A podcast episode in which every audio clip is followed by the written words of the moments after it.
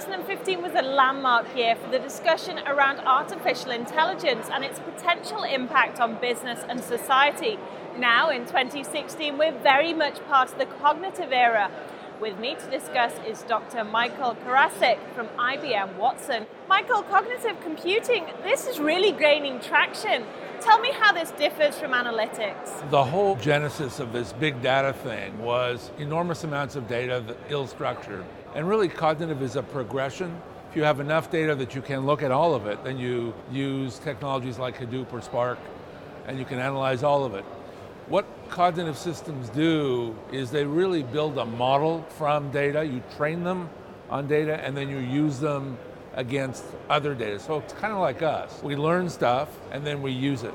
So you teach a cognitive system about domain, it understands it, and it gets better just like we do over time.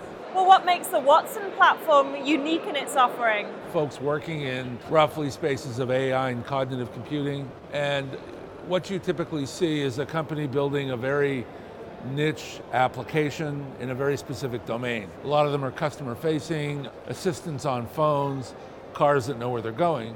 And what we've decided to do is rather than build a specific application, we're building a platform so that others can. We think cognitive is going to be huge. We want to help them by giving them a platform. You've recently announced some exciting new Watson platform capabilities. Tell me more about those. One of the things you'd like a system to do when you interact with it is to understand you. Technologies like speech recognition, natural language processing, machine learning, we've been doing that for quite a while.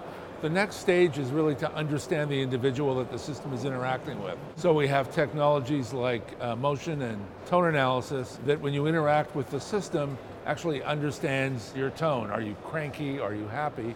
And on the other side, we just um, made available a set of speech generation capabilities that ascribe uh, emotion to the speech. So the system can be enthusiastic or sympathetic or happy. And the idea is to react uh, to you in an appropriate way. How does this tech work exactly? Strata of understanding. At a high level, you have like search engines. You know, you look for words. One level down, you have uh, semantic search, where transportation might match car, airplane, train, bus, feet. One level down, actually, from that, you actually analyze the language, and there's a science called psychometrics that correlates word use to psychology. So we built a version of language analysis for Watson, APIs around personality insights, for example, that we've calibrated with standard psychometric tests so we, we analyze your word use in an email, in a collection of tweets, a couple thousand words, and we'll tell you something about you as an individual. Right, so tell me more about the Watson ecosystem and how IBM is working with entrepreneurs and startups on developing Watson powered apps. Very simple.